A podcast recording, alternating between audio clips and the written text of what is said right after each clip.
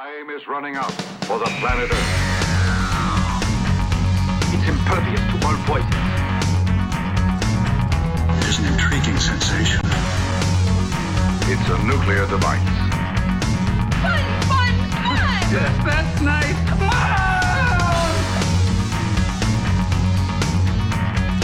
Statistically speaking, of course, it's still the safest way to travel. It belongs to a creature from outer space.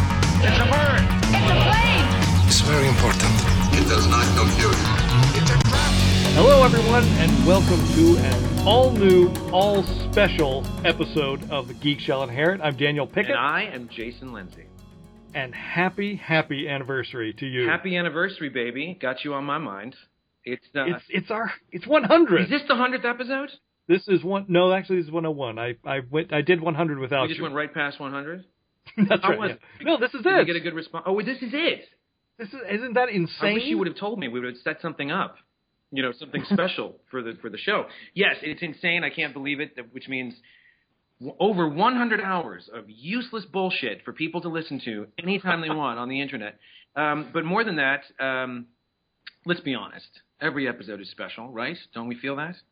I like to think so. But this one is extra special, and not just because we've hit three digits.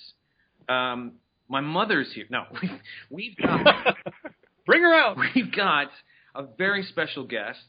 Uh, a very cool thing that even though this person has done some things podcast wise, this may be the first time we're going to have a roundtable about just as much useless bullshit as I mentioned before with a third person. Uh, and I'm going to let Daniel take it from here, and I'm going to go do some gardening. So Daniel, take it away. Perfect. Well, it was nice having you for these previous uh, 100 episodes. bye, but, uh, bye, everybody, bye. Now I've got a new co-host. Yeah, so this is going to be our first three-way conversation. We, you know, uh, everyone that's been listening knows that we've been sort of racking our brain what to do uh, for our hundredth episode. And the the funny thing about this is uh, having this guest. This is something that we discussed way back for episode one. I mean, you know, we we have drawn up a list of people that we would love to have on the show, love to talk to, and uh, this I think was at the top of both of our lists. Which means either this person is incredibly busy, or we are the laziest podcast hosts in the history of podcasting. I'll let you. Or- I'll let you decide. little of column A, little of column B. So our guest is Mr. Alex Ross, that I think everyone uh, who has any sort of finger in the world of pop culture has to know this gentleman. Uh, he is a painter, he's a writer, uh, uh, just a, a, a, an incredible creator. Uh, I have been a fan of him forever. Uh, I, I know the, the first time I probably became aware of him was uh, the Marvels book. Uh, it's funny. I, I haven't had this conversation with Alex before, but we I, I may I may have even told the story on the air before. I met Alex. I don't know, maybe eight, seven or eight years ago at Comic Con. Um, I was uh, I'm friends with Adam Phillips, who is uh, one of the the guys in, in communications for DC Comics, and his family was supposed to come into Comic Con. They were driving. They like rented a vehicle and were going to drive from New York to San Diego to be at Comic Con with them in like a Winnebago. Uh, the Winnebago broke down somewhere, I don't know, in Trenton or something, and his family was not able to make it. So uh, he asked me that evening if I would like to be his guest at the Eisner Awards. I, I had never actually attended the Eisner Awards. I, I certainly knew what they were, uh, and so I was like, sure, I think I think that'd be terrific. And so you know, I I, I went there that evening. It's a it's a big ballroom. I think Frank Miller was the was the master of ceremonies that night. And you know, I, I thought I was just you know, I'd say, okay, I'm I'm a friend of Adams, and they'd put me in the back somewhere. But when I said his name, they go, oh, right this way, and they walk me all the way up to the front of the auditorium to one of the very first tables at the stage, and it was uh, Paul Levitz, uh, who was at the time, you know, the the publisher of DC. Then there was Adam, and then me, and then Alex, and uh, at the time it was your fiance, who is now your wife. And I just had the worst case of imposter syndrome ever. Like I had no business being up there.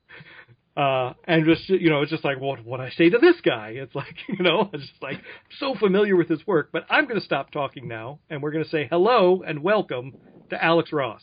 Oh, is it my time to talk now? All right. Now it finally is. Let's move this along. Come on. Was that experience was the was the Eisner experience that year with Frank Miller and Daniel Pickett as memorable for you, Alex? Do you remember all that? Oh yeah. No, you know, actually, I think we were already married at that point. If that was what I'm thinking it was, it was 2003. I want to That say. might have been. because that was And the was last that your time I last, was ever uh, in San Comic-Con? Diego. Was that Yeah. your last Comic Con? Yeah. Yeah. Okay. You know, I had such a terrible time, and it was because of this guy I met. I don't know why, but uh, Guys, just- do you remember the time you painted the thing? just guy that uh, stuck in my mind, and I just thought, no, I can't do that. I can't do it again, man. I'm never going back. Well, uh, Alex and I, you know, have been have been friends for a long time now. We sort of it all kicked off with our mutual love of Flash Gordon, our uh, the Biff Bang Pow Flash Gordon figures, which Alex was uh, heavily involved with. But um, you know, Alex is, and I'm not talking out of school here, Alex. Do you mind if I give a little background on uh, you know our sort of thing? yeah, yeah. Well, there's already an article about it that was printed in ToyFare. That's right. We did a nice testament uh, to our love affair. Yes, our, our, our the love that dares speak its name loudly and boldly and That's right. letters. Um, uh, the thing is, like Alex and I, we hit it off because of, and this this is this to me, and I'm going to say this, uh, uh, you know, at risk of being ridiculed, but this this to me sums up what this show was supposed to be. You know, 100 episodes in, what this thing is supposed to be, and our conversations, everything. It's that we start talking about Flash Gordon, and because Alex is very much a phone person, and you know these days, getting on the phone with somebody, having a lengthy conversation is few and far between. People just don't do it. They're always texting or using their cell phones. I'm not trying to sound like a luddite. I mean, I do it too, but because Alex isn't really fond of that stuff. We tend to be on the phone more, and so if I watch something really cool, or you know, got a cool record or whatever, and I want to tell Alex, I got to get on the phone. I have to talk to the guy. You know, it's it's I can't help it. So we have these three four hour conversations, and by the time you get to the end of it, you go, we started talking about Badfinger. How did we get to the you know? And the thing about the the Flash Gordon connection is it led to Queen. Which led to the Beatles, which led to Battle of the Planets, which somehow made its way to the Small Faces, and the and the phone call that I said I mentioned the Small Faces, and I was so used to doing this with people where I'd say, they go, "Who are the Small Faces?" And I'd say, "Well, they were this great, uh, amazing mod group uh, from the '60s. They, they became the fa- they, or they'd say, "Oh, you mean Rod Stewart?" It's like, no, no, that's the Faces, which became big in America. For the first time, I had someone on the and he goes, "Oh yeah, the Small Faces." I'm like, "You you know the the, the Small Faces?" And then he he recites song titles and albums, and that kicked the whole thing off. And we haven't stopped talking since. And that's to me the beauty of of geekdom when you're when you're passionate about stuff. Hey, all I can ask is basically, how can you not remember Itchycoo Park? If you don't remember that song, your soul is empty. Right? I mean, that was a You top know- 20 20 song, and it's a brilliant. Oh, it, brilliant it's on classic radio all the time. I mean, it's Yeah. it's got tremendous repeat play over the last 50 years. So I mean, it's you know, it's this awesome, awesome rocking song, and you know, that's what caused me to chase after them to find out like, do they have anything else that sounds like that? Well, that's interesting because that that happens a lot with if I mention, you know, Paul Weller's one of my one of my heroes too. Not so much Weller, but like Crowded House or Neil Finn. And when you talk to people and they tend to go, mm, I don't know. The second you start doing four or five sing, singing four or five seconds of "Don't Dream It's Over," instantly people go, "Oh, I know. Of course, I know that song. I know who, who that is."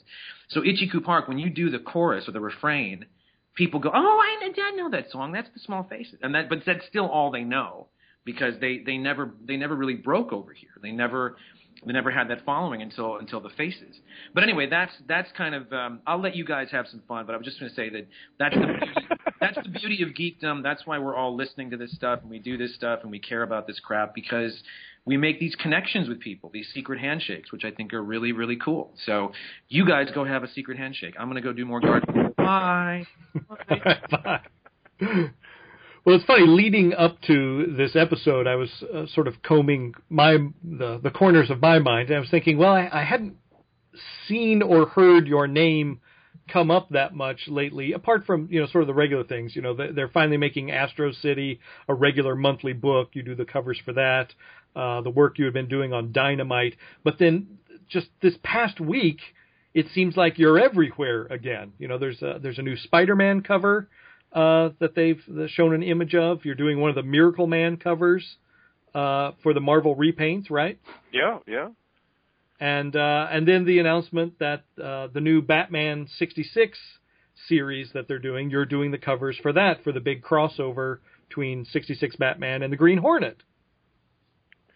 Well, all I can say is it seems to be connected to the fact those are DC and Marvel properties. So I've been regularly doing covers that, as far as I could tell, had been in, heavily promoted for all the things I've done involving classic old characters like the Phantom or or the Shadow or Flash Gordon. All those things have been promoted over the last few years. Even some video game stuff I've done covers for. It just did, the thing that piques people's interest in this medium is when you suddenly are back with the majors. Right.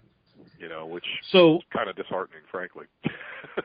oh, do you think that is disheartening? Actually, Oh yeah, yeah. Because I mean, look, I mean, I produce work as often as I've been doing for the last several several years, and you know, I'm always out there. My stuff is published every month with new covers on stuff. You know, I do at least five to six books a month that I do covers for. So, the idea that it gets more attention when it's just those characters. I mean, I understand the connection of those characters. I just sort of realized that nothing else can compare. You can't put even characters that are older than those characters who have a, a longer running pedigree. You can't put anybody else up, up against them. right. That's that's that's very interesting. Do you find? I mean, do you ever have like a slow period, or uh, do you find just with with what you're doing, it's it's pretty like you said, consistent, five books a a month? Uh, you know, a little bit of slowdown here and there, but uh, for the most part, uh, as soon as I start getting ready to think of things to fill my time, something else pops in out of the blue. You know, a lot of projects that I've been involved with of late are things that have been talked about for years. Like this Batman Green Hornet thing was something that uh, Dynamite wanted to work on with DC for a very long time, and the only holdup was it was a Kevin Smith related project, and they already had stuff that they were waiting on for Kevin to complete for DC. So DC didn't want to okay it until he had finished this other stuff. And I think at a certain point they let that go and now allowed this thing to move forward, particularly because it morphed into becoming a uh, Batman 66 related product. So now it can be the 1960s versions of it, which it wouldn't have been before. It would have just been average Batman and Green Hornet meeting each other. Oh, that's interesting. Okay. Yeah, so it makes Yeah. it a whole lot more exciting and fun. And that just seems like you know an absolute dream team uh, on that book, having you on the covers, Kevin Smith, and then Ralph Garman, who uh, I don't think you've ever met, but he's uh, an acquaintance of mine. Uh, he's a local radio personality here in Los Angeles and one of the premier 66 Batman collectors uh, in the world. Just a incredible, incredible collection. You know, literally one of those things behind a bookcase where you have to, you know, flip the Shakespeare bust head up and turn the switch, and then uh, he's got all that stuff. So I, I, I'm really, really looking forward to to that whole project. And yeah, and I think, to, like you said, to some degree, Kevin, knowing everything he's got on his plate, can kind of bring in Ralph because they do a podcast together and say, you know, this is a lifelong love of yours. Uh, do you want to get in on this? And uh, letting him kind of take the reins on some of that. And it looks Yeah, like fact, it'll uh, come. Sorry, go ahead. Go ahead. Oh, it looks like it'll come together very nicely because they've got Ty Templeton doing the interior art for it, and he's one of the best comic artists of the last 30 years and or 40 years, and uh, he uh, definitely brings a sensitive edge to drawing those likenesses and everything, and really paying attention to the details from the old show. Yeah, absolutely. So with your process, uh, sort of getting started, uh, you know, we, we've seen like in Wizard sort of documented how you have uh, a lot of live models uh, doing things that you, you use as reference, just like Norman Rockwell used to do. So, do you have uh, like friends that come to you and go, you know, hey, I've always wanted to be blah blah blah, uh, and, and want to suggest that they are a certain character, or is it all just in your mind of, you know, who I met that looks like that guy? Yeah, more like that. Yeah, I don't really have people approach me and pitch me. You know, that doesn't really happen so much. Uh, it's mostly just uh, thinking of friends as filling a potential role that I might have. And given that most of the stuff I do now is disconnected covers, aside from maybe having one person who might have been a key model for a certain version of a character I've done, I'll often just whip it together by myself and just take some quick poses myself doing it and then just alter the face and body to fit whatever things need to be to make it look like a different person. So I haven't actually used a stable of models in a while, except for special projects. You know, like uh, recently I've been doing covers for Spider-Man, we're a new uh, miniseries of him, and a good friend of mine who's in much better shape than I, looks better in the costume, has been posing for me as Spider-Man. So it has a Oh, Alex, a you didn't have to talk about me like that. yeah, Um, all the way from California. Can I just say one other thing that we sort of always connected on, which I find really weird now that you're talking about the Marvel stuff. I don't think when we sort of first started talking and, and met or whatever that I had read Marvels, or I had, but maybe I hadn't paid as close attention or forgotten or whatever. But famously, you know, we were both into Flash Gordon, obviously, but I don't know if I knew at that point that your Tony Stark in Marvels was Timothy Dalton. Mm-hmm. And boy, are we in the we're finally kind of getting our due that Dalton seems to be getting the credit of how great he is with all these things that have been happening in the past, you know, five, six, seven years. We were the guys that flew the flag uh, at a very at a kind of unpopular when he was, you know, sort of unpopular with the with you know being blamed for the demise of the Bond franchise before it came back. Um, Yeah, which it seemed like it was just the bad timing of when those things were done. You know, like he was just doing the same stuff they're doing now with Daniel uh, Craig. You know, they were trying very poorly, but trying to do with him back then, and they just it was almost too radical of a shift at that time in history. Yeah, absolutely. But um, yeah, one more thing that we have a, a mutual thing. But um, you know, now that you're talking about all this stuff, and, and Daniel, I'm sorry, I'm, I'm not interrupting you. If you've got more stuff that you want to specifically hit, oh, I got plenty of stuff. Don't worry about but that. the, Go the ahead. stuff you just, you know, the, the the the subject matter you just rattled off, Alex. Like, is is there, you know, and people ask me this. People ask me this all the time. They say, Jason, how do you make it look so easy? Who who is asking you that again? People, the people, the people Which people? I was just wondering, people you'd like a name. There's people on the street, you know, S- Chip and Scooter that are down the street. But uh, but you know, what, what if you could do any action figure thing? Or like, what kind, what would license would you like? Is there is there a, a sort of world that you haven't worked in yet, or like you've hit Battle of the Planets, you've hit the Shadow, the Phantom, you know, Flash Gordon now, like all this stuff that you love. Is there anything out there that you'd be like, oh, I'd love to eventually, you know, do a cover for this or that character or something? For the most part, I've hit most of those things. I mean, there's a couple of odd ones here or there. You know, like uh, I did um, a couple of preparatory illustrations of uh, He-Man and Skeletor for the comic possibilities of doing covers for that, and the property at that time was being vied for by both DC and Dynamite, and went to DC, and then instead of getting the opportunity to work closely with the publisher DC, uh, as I would have with Dynamite, DC contacted me to say, "Hey, would you do a cover?" And after I don't know however many months, four months, five, six months, when they finally completed signing the contract with them, they they got back to me and said, "Yeah, um, a variant cover for the first issue, but that was it. That's all they wanted me for. You know, they didn't need the cover run to be done by me. They had no further interest in being involved with me. And the one thing I'd wanted to do, which was a big piece of sort of a catch-all of all the characters together, like the way that Earl Norem, the painter, did with a number of illustrations back in the 80s. Yeah. I wanted to try and do that, and they were like, "Well, we're not going to pay you for it." So basically, DC gave me the finger, basically saying, "We'll pay you your cover rate for one cover. If you want to make that a wraparound, fine, but we're not going to." Basically, they just told me to go f myself, and um, so I didn't do anything for He-Man, and maybe I will one day, but you know. That's where things stand with that property, and that's one that I kind of missed out on. But there's little ones that have happened like that here and there. So nothing, but nothing sticks out that you just go, oh, this movie or this property, I've never had a chance to. No, I've gotten a chance to touch virtually anything and everything. I mean, it's not like I've gotten. Uh, it's not like I've gotten official uh, reasons to have drawn, you know, some of the popular figures of history that I would have liked to have done. Like I've gotten no chance to illustrate the Beatles, but you know, what's that going to look like? Photos of the Beatles drawn by Alex Ross. That's what it's going to look like. You know, I mean, Right.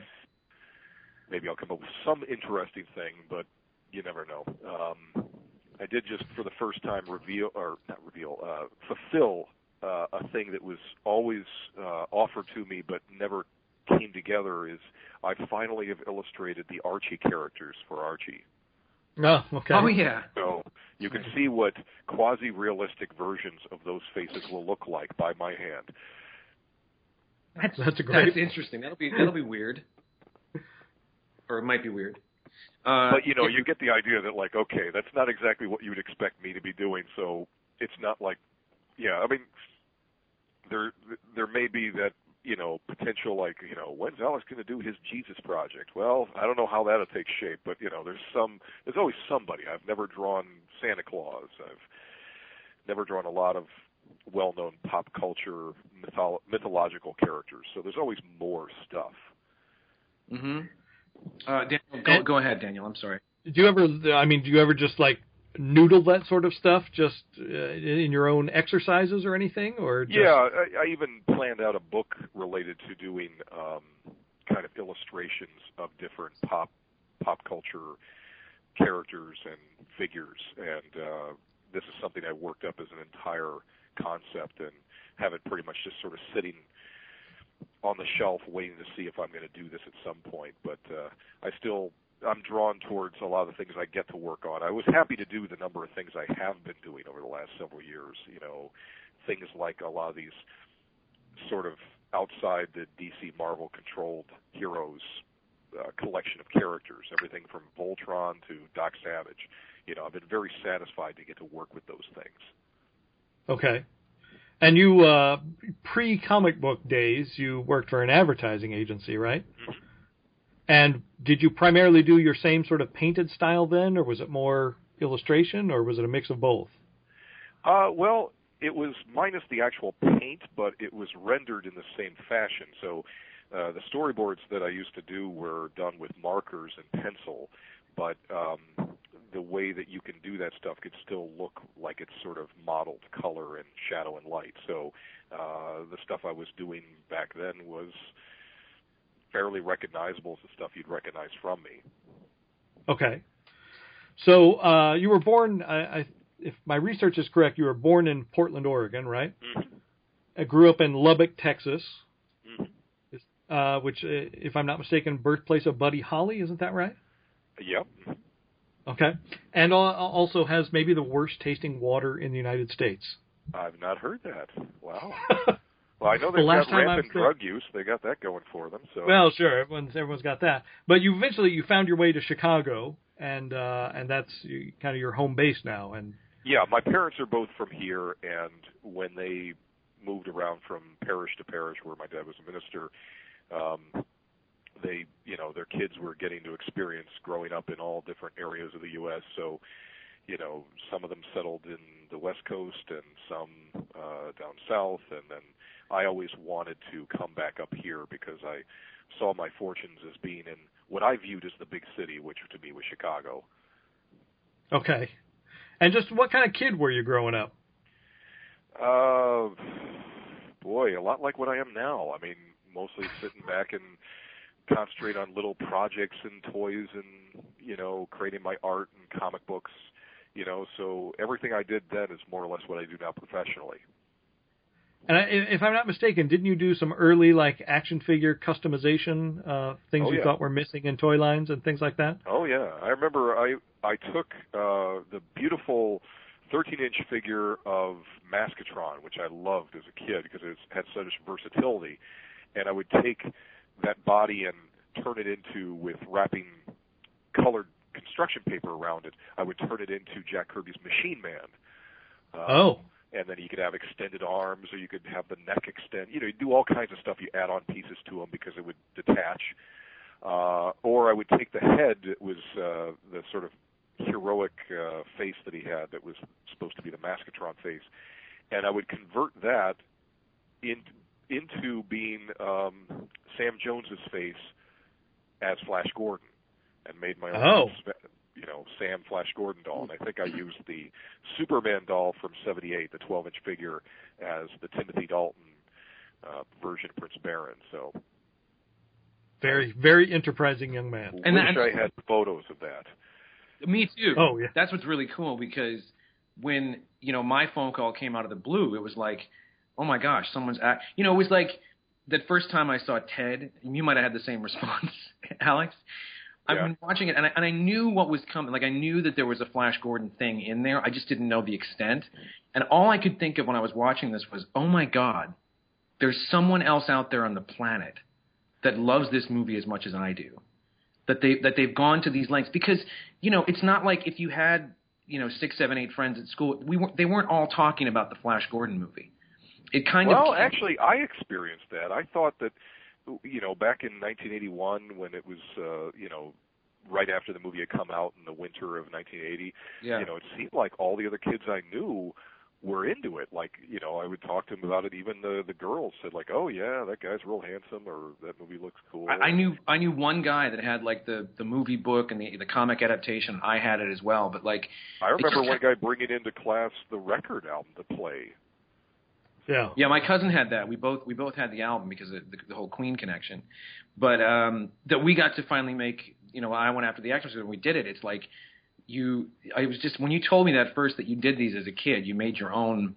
You know, versions of the Flash Gordon characters. I thought that was so cool that now we're actually getting to to do it officially. Um, that was that was a fun little. I'd love to see it. You did send me though. I do have the copy of that amazing. You know, your version of the, what the movie poster would have been when you were like ten Right. Yeah. you did a crayon type thing or pencils or whatever it was. Well, the thing is, that's not just one illustration. That I literally threw out the entire like hundred pages that I drew back in 1981 of adapting the movie verbatim from my memory, drawing it as a color oh my graphic god. novel. he threw I mean, it out.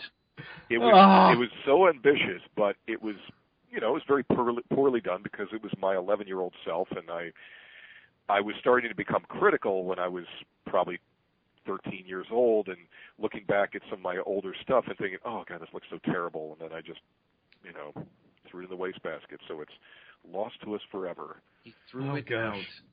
So that that illustration is the closest I come to having a remnant of it because I did it uh probably just it was one of the last things I did do is that piece. But uh but I just know that in my case my parents did save so much of that artwork I created as a kid and I've got boxes of it that you can pick back up and look through these things from you know all the way going to age 3 I've got stuff saved of my work from back then. So my earliest comic books that I created by hand, I've got copies of those.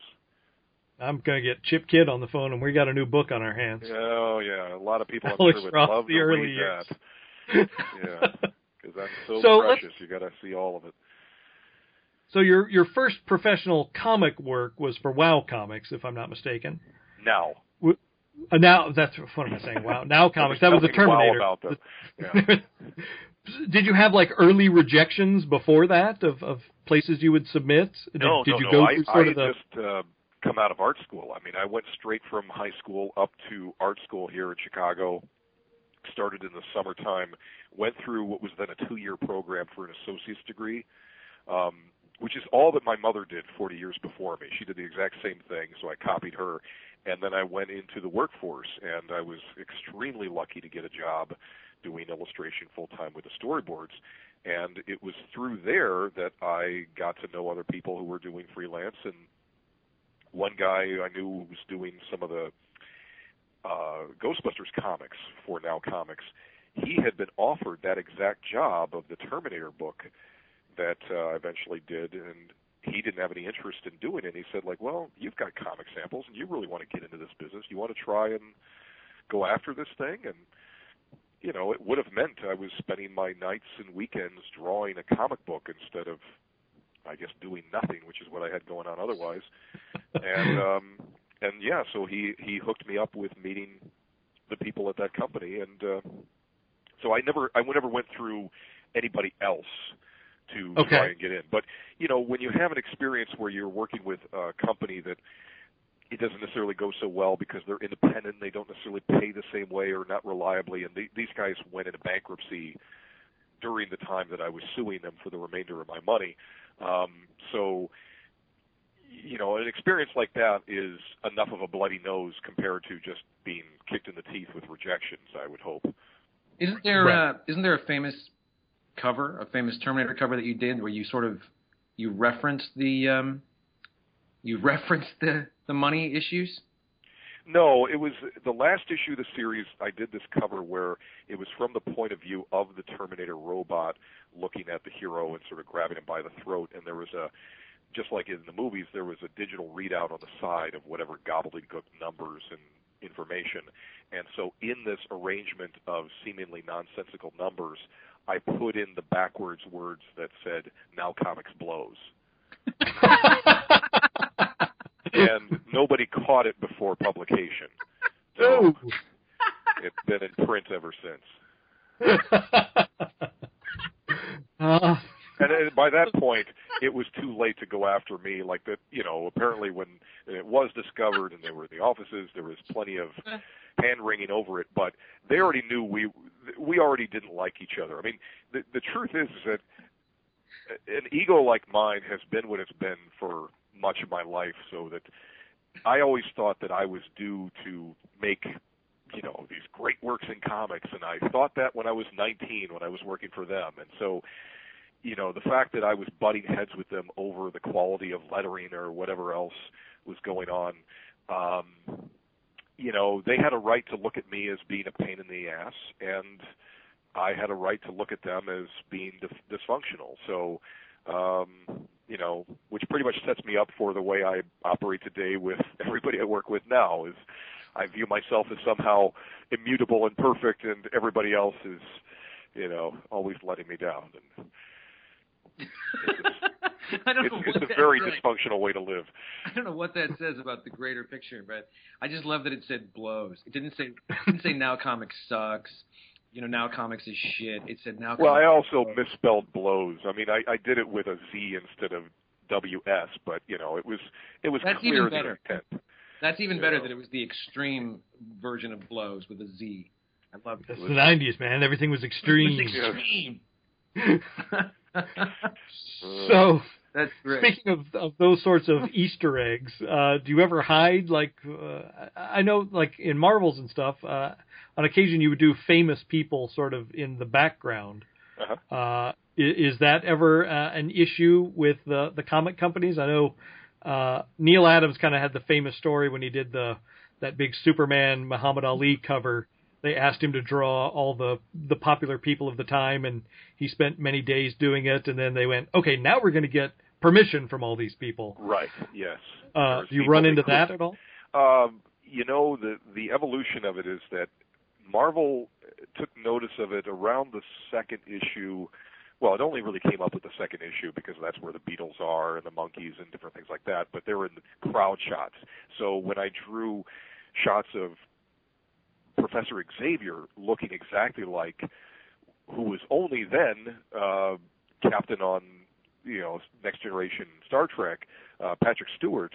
Um, there was no right to be able to do that, and that was a very notable, recognizable face. So, because he only appeared in these sort of uh, sort of farther away shots, he wasn't like on the cover. He wasn't a major element, and he was also like on a black and white TV. They had asked like, well, can you just fuzz up the TV a little bit more and maybe put in some more crackle or um, you know, currently I'm going through this on the Green Hornet and Kato's faces from the TV series because they don't have the rights for Van Williams or Bruce Lee. Oh, right. So Well, no somebody kid- like me who's trying to prove that I want I can draw these faces, I'm being told, yeah, don't prove that. You know, Oh, wow. I prove that with Adam West and Burt Ward, but don't prove it with these guys. And it's one of those aggravating things that no fan's going to understand that. I don't fully grasp like why can we why are we even doing these characters we can't do their faces and you know it's because of these complicated rights issues But to be fair, uh, and and to play devil's advocate and to come to your defense, you've got such a reputation, and you've been doing this for so long. I don't think any comic book person out there is going to think, "Wow, Alex really blew it on these likeness." Like, oh sure yeah I mean we're I- a I- hateful I- bunch I- everybody in reading comics today is so filled with condemnation they're ready on the mark to jump on somebody as being like well that guy lost it really, Right. Do you think they would they go there when they see this? oh with anybody me Have you, met the internet? I'm sorry I just said, Jason, have you met the internet? exactly yeah I try to stay away from it actually. Yeah, I mean that's why you know. Hopefully nobody ever hear this, but uh, basically, yeah, the you know the the growth of openness and communication that we have now is a much corrupted one that gets in too many ways the worst out of people. So I Well, expect to be Yeah, lambasted the- for anything I do.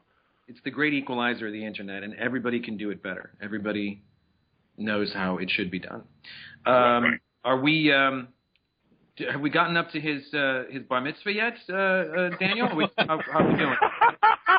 Yeah. Oh, Yeah, you got to realize for the number of times that somebody like me gets interviewed, like when it goes back to now comics or Marvels, it's like, oh, good lord, really? Nothing else I've done in 25 years matters, huh?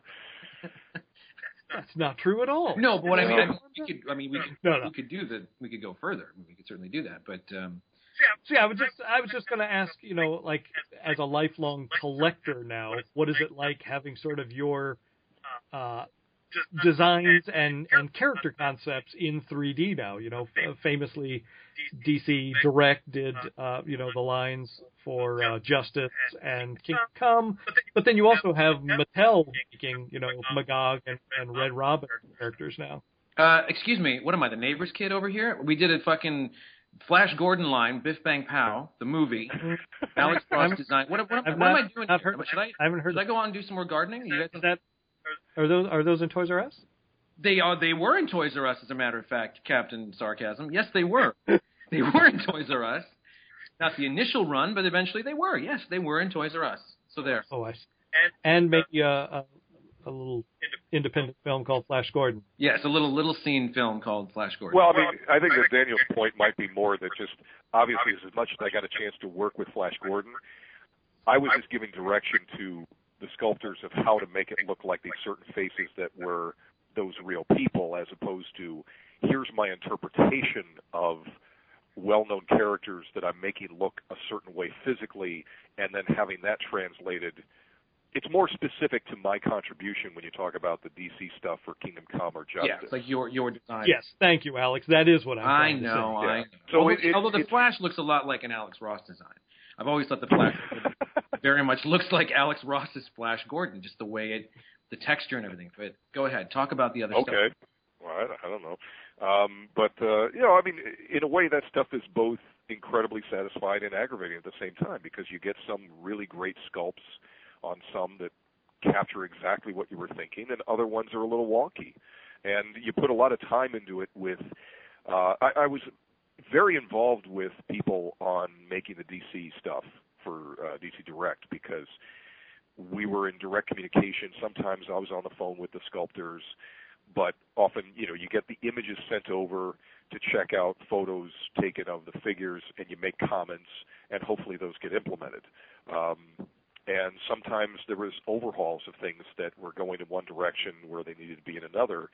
Um, but you know, either way, looking back at those things, for all their strengths or faults, there was so much ambition to try and make them this upper level of where action figures could go before Mattel took it over. And there's a decent level of, uh, you know, quality for all that stuff, but there's also a general homogeny to it, where they all look like they fit together. They got the basic body style that doesn't change, and each action figure for DC Direct stuff was all an original body sculpt. So if you had the physicality of the character change each time, it could really be reflected.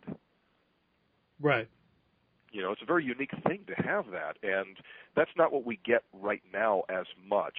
Um, although, you know, now since we have these realistic movies being made with actors, you know, in, impacting the way this stuff looks, you're getting more toys and dolls that um, reflect this uh, effect of their specific humanity really impacting the look of these characters. And uh and, and it's mostly a good thing just sort of seeing a level of real as as opposed to a homogeny of art style where faces all look generally the same. That's something I've always been against.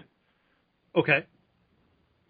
And uh, I mean, did it kind of make you crazy if they would cut corners, like you know they repainted the hard traveling heroes Green Arrow as Red Arrow and things like that? no or I, we I- just kind of understand that that's Well, I can tell you, I recommended one of those kind of things. I didn't. I, I don't think I recommended Oh. that one in particular, but I think I was told about it and said, "Yeah, that sounds great. Go ahead, do it." Um, you know, because I knew I had the figure and I knew it would look right once they did it. Um, but like say in the Justice line, we had a John Stewart version of Green Lantern, and that's the Black John Stewart, not the Daily Show one. Um, Right. And uh, they had previously made a figure of him in the regular line uh, with a head sculpt that I thought was more than fine. I had just recommended that, look, guys, when you make this figure, you're going to take that head, we're going to pop it onto the new body sculpt of Green Lantern. I forget which guy did that sculpt. It might have been Tim, for all I can remember. Um, but it, without changing the head, but I had requested make them darker.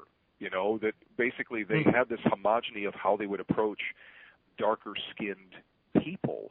That they would only only make them sort of a cocoa brown. That they were almost like dipping a toe. Like we don't want to offend anybody by making somebody too deep a brown. Like who are you offending?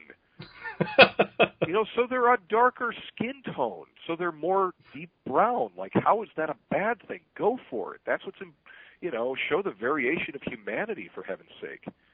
right. So, you know, you try and get through things like that, but just like you run into where people are working with you on the way you interpret things, um, I would often in in both uh, some of the toy figure stuff as well as artwork that I was working with other artists, guide people, and I'll be talking about colorists here, to say like, look, this character has brown eyes, not blue. The default is always this homogeny of uh, Aryan kind of uh, um, symmetry of everybody's got to have blue eyes. They may notice whether or not somebody has black, blonde, or brown hair, but everybody has blue eyes until you tell them different. Hmm. And it just drives me absolutely crazy. Like, why can't you research it for five seconds to realize that maybe, you know, in the case of, say, Peter Parker, Bruce Banner, and Reed Richards all actually have brown eyes, not blue Right. you know, and it's always well, again, a detail that matters to me and matters to absolutely nobody else. But Well, it's nice to know you care about that sort of thing. That and someone I is out always there. trying to push for getting away from everybody having blue eyes across the board. Like between the projects you've seen me do with all the DC characters, I made the somewhat arbitrary choice that, uh, say, like Batman and Captain Marvel should both have brown eyes because I saw no reason that there would be them with blue eyes. I mean, just interpreting what they were artistically throughout their history. They start as art styles where the only elaboration in the artwork is a black dot representing that character's eyeball in the 1930s, 40s, and 50s artwork. So it, you only get into the iris being colored by probably the 1960s. And then just again, that homogeny sticks in of like, okay, he has blue eyes, they have blue eyes, everybody's got blue eyes. Blue eyes and black hair, not something that happens all the time. Right. Not an easy thing to arrive at, you know. Yeah. Very true. You know, my daughter used to have blue eyes first couple years of her life. They're hazel now. You know, it just it doesn't connect because when you have dark dark hair, it's uh it's a it's a unique combination to have light colored eyes. Yeah, that completely makes sense. So, uh, with you know, your your mother was also an artist, so I, I assume there there was no sort of disconnect in your parents, like, well, what he's trying to do what for a living? Uh, but you know, do, are they sort of the the doting parents where they have like a lot of your stuff? That you know, do they have like all your DC plates like hanging up in their house or anything like that? No, no. They actually they had at some point. I think one of my plates in their house, but uh, no, they have a, a, a number of pieces up in their in their apartment of uh, some of my original art that I did of my dad and uh, things relevant to them, things that I use them as models for, and they have every one of my books on their uh, on their shelf amongst their other books. Um, But so, he refused you know, to sign them. He wouldn't do any signings. exactly. You know, There's my that book- ego again. they got to go around with me because I worked my dad in as you know the model for the character in Kingdom Come, and uh, Right. you know my mom was a big part of my personal story, so she would sign artwork. I'm sorry, sign some of my books with me at conventions, and uh, so they got that experience in the late '90s of being recognized and treated the same way I was getting treated at conventions, and you know they much earlier than I got the the whole thing kind of out of their system of like that's great, that's nice, well, I'm gonna go home now. You know, Okay. there's only so much of that I think you need to keep sucking up because it's nice to get that uh, that kind of uh, treatment and re- reaction from a group of people. But you know, it's nothing you need to const- constantly immerse yourself in. Sure, sure. And your dad was, you know, was it strange to him to suddenly be an action figure? Uh, I don't think I got any related uh, psychological impact of it to him. I think he got a kick out of it, and that's about it. There's one of those figures in their cabinet at home, along with uh, a head bust that I sculpted of my dad. Right.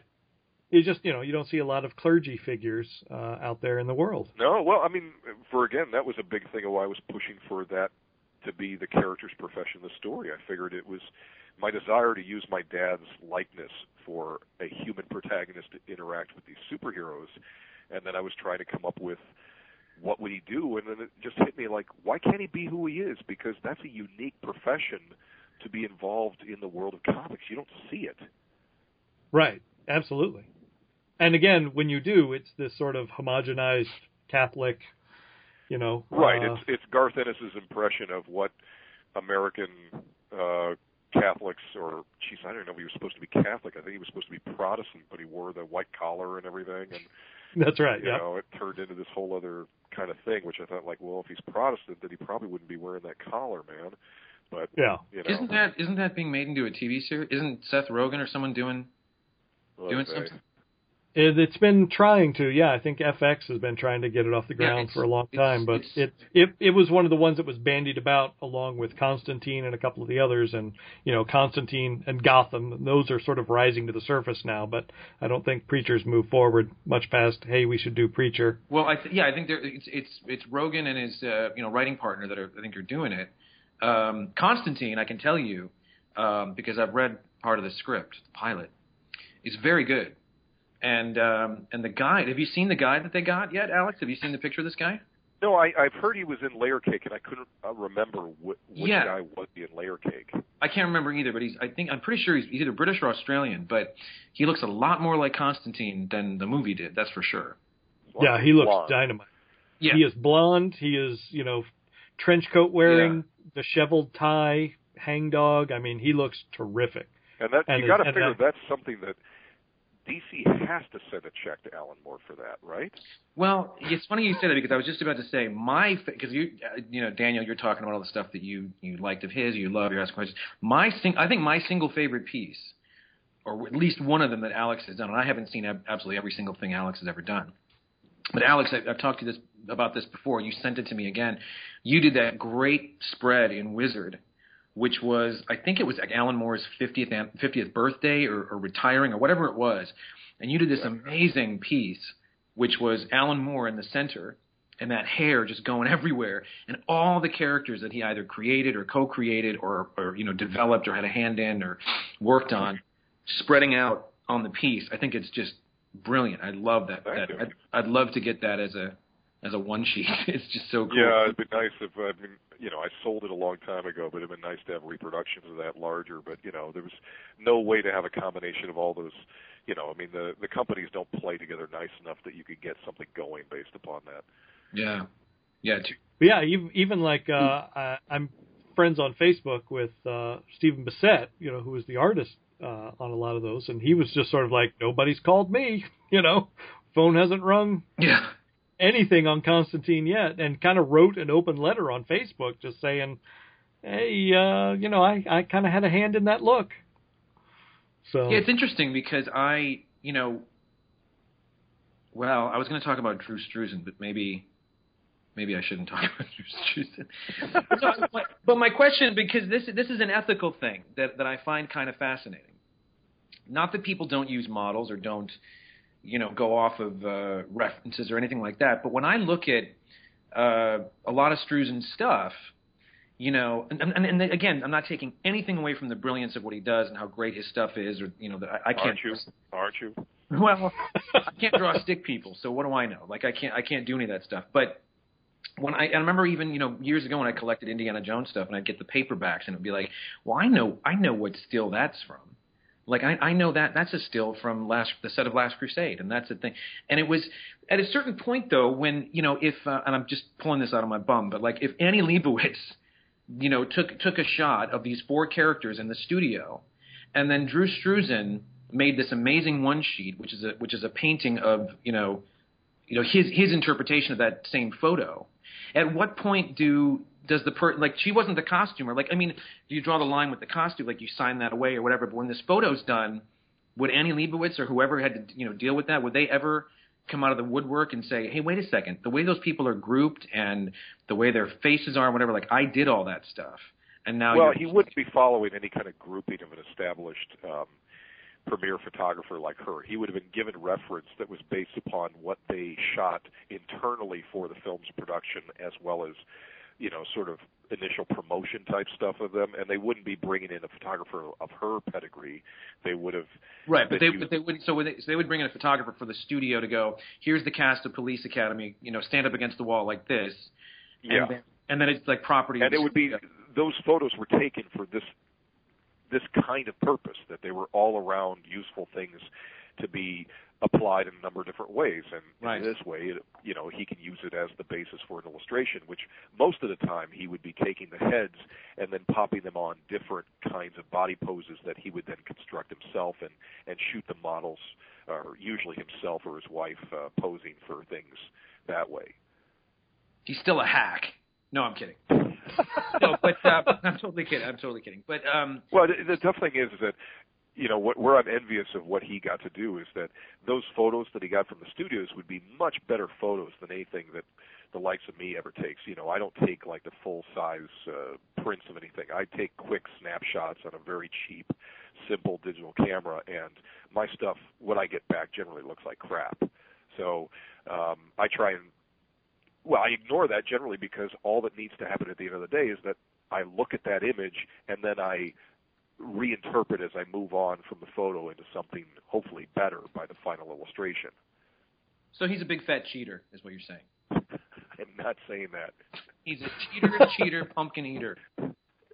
Um, should we get to the I show at some absolutely point? did or not say that. Neither did you. Should we get to the show, or should we? Um, We're already being sued by the Drew Struzan estate. that's right, so, as we speak. Should we ask? uh, all his all his people are coming for us. Alex, do you prefer flannel or cotton in your shirt?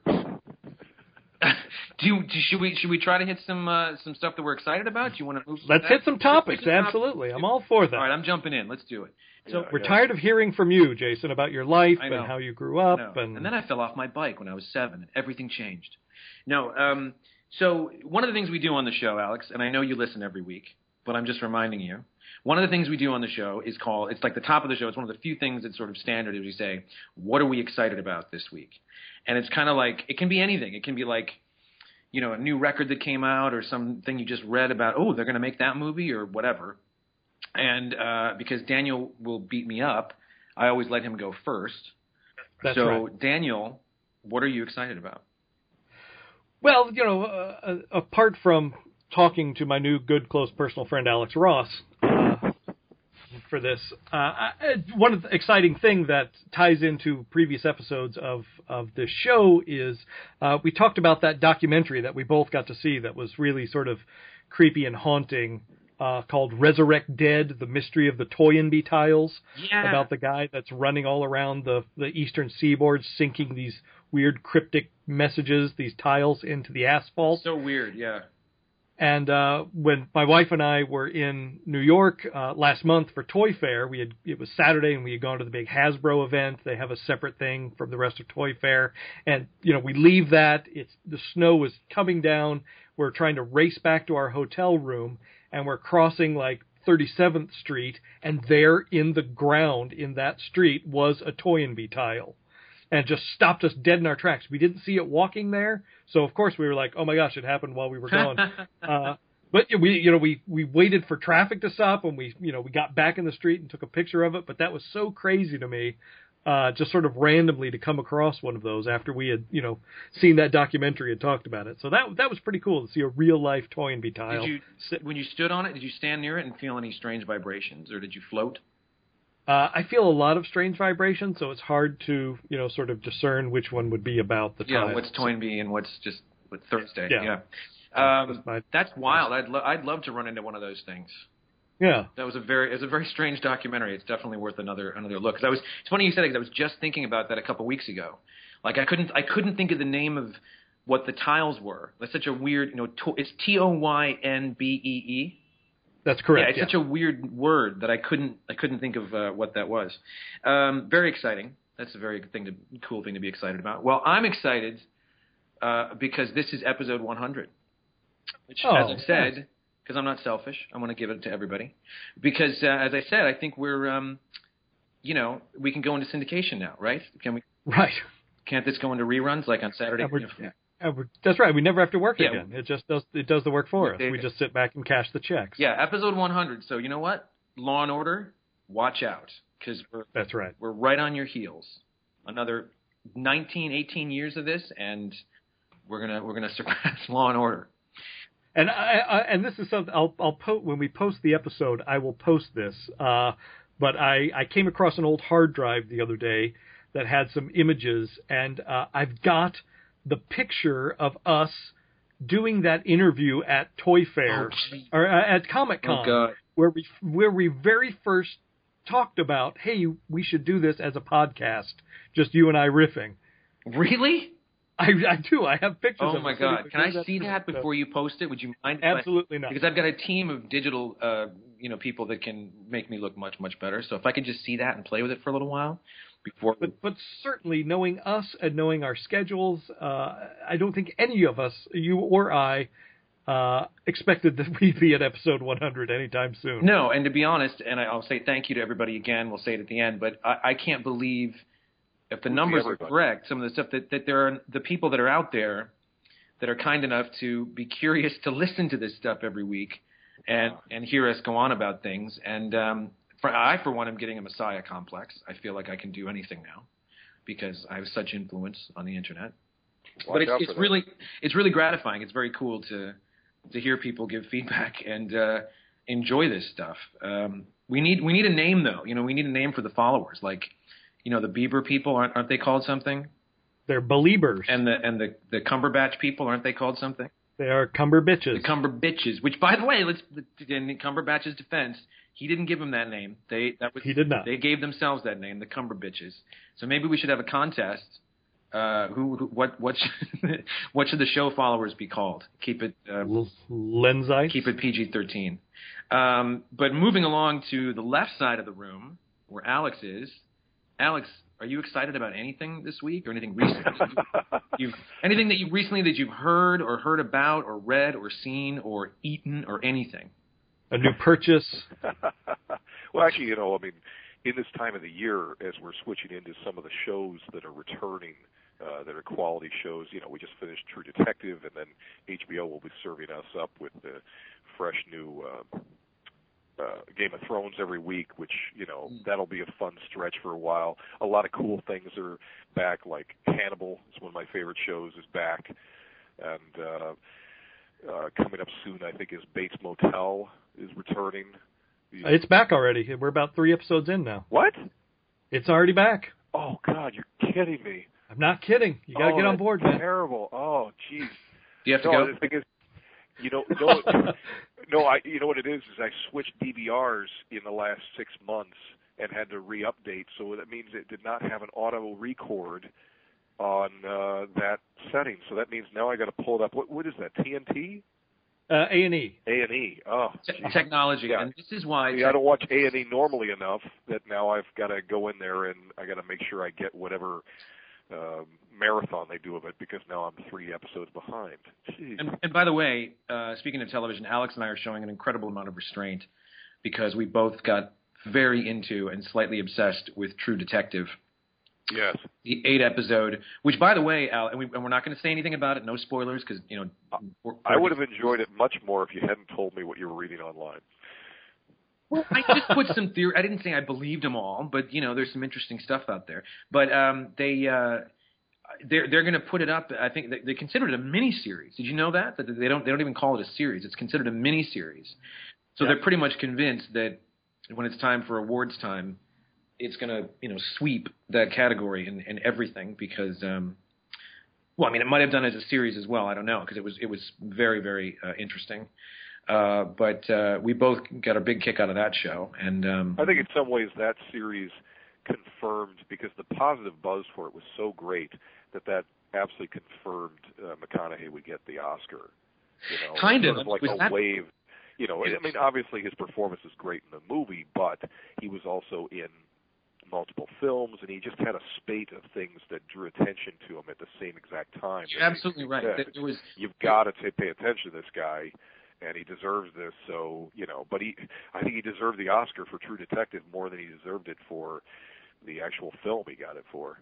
Well, again, but I, th- I think you're right. I mean, it's, it there was more buzz, and it was more.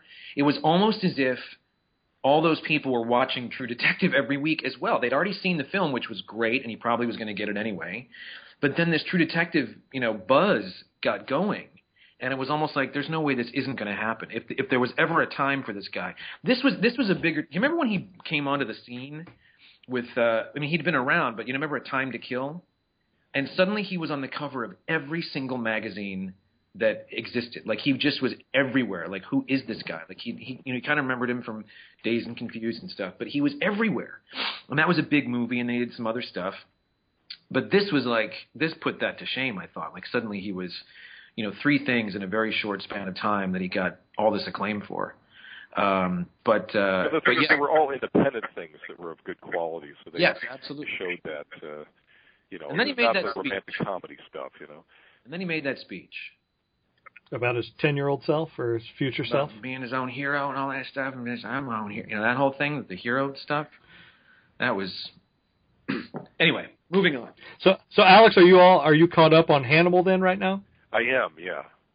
I, uh, th- boy, I'm really digging this season. It is dark as can be. Uh, you know, I'm, But- I'm not. I'm but- not caught up on Hannibal. Just to just to jump in. Sorry, Are you watching Hannibal? I'm not caught up on it yet. We've got it in the in the in the DVR thing. We ha- I mean, we're not caught up. I'm sorry. And there's nothing to reveal of, of any particular amount. I mean, it's just that it's Hannibal the Killer. Yeah, he's, there's still a bit of that. Still a bit of that. Okay. no, Uh, so what are you what are you excited about, though, uh, Alex? Or is there something specific? Um, Um, well, you know, coming up here in just a few weeks, um, it's the Captain America movie. Should looks very interesting. I'm yes. curious because we know about a great many characters that will appear in the movie, and I suspect there might even be more reveals than we're aware of. So, I've you know, there's the things I've heard, and there's the things I suspect, and I wish I would stop suspecting what I think a plot line is going to do because I'm often disappointed with it never turning out like the what I my theories are. Well, at the risk of giving you more information that may be wrong, uh, I, I'm glad you brought this up because I read a great article in Empire uh, magazine from you know a lot of people involved with the with the movie, and um, you know as everybody that's listened to the show knows, I'm a big Redford fan.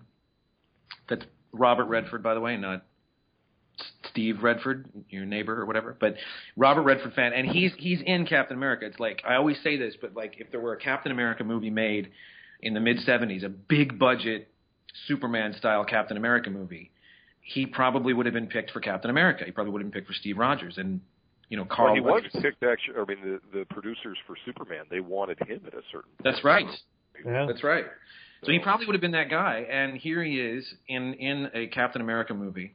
But what's really cool for me, being a fan of his and a fan of the '70s, a lot of '70s cinema, is they're making a very very concerted effort because.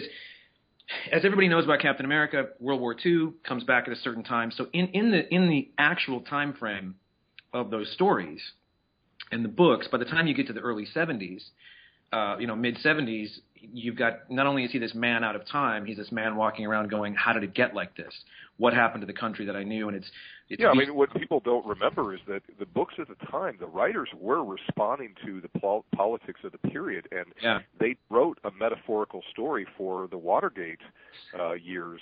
And so, given that that was 40 years ago, it would seem like we'd be moving on to different stuff. But in fact, a combination of that and the more recent Winter Soldier storyline is being crammed together to basically use him again to make this commentary as what happened in the early 70s, this commentary on where we were going as a country and where we were falling apart socially. which is yeah, which is really interesting. Like they clearly because we've made these movies so much later, we we can't You know, you I, much as I'd love to see a 70. Well, I mean, actually, who knows? We may get it someday. We're getting a a 70s you know era X-Men story uh, to a degree in the new in the new thing, but like we're never probably going to get those 70s adventures of Cap and the Falcon doing their thing. So their idea, you know, with this film, it's it's very much a conspiracy sort of paranoid kind of thriller in the, and they cite this in the vein of Three Days of the Condor, All the President's Men, and uh, also the Parallax View, which is not a, a hugely well-known title, but it's a great movie,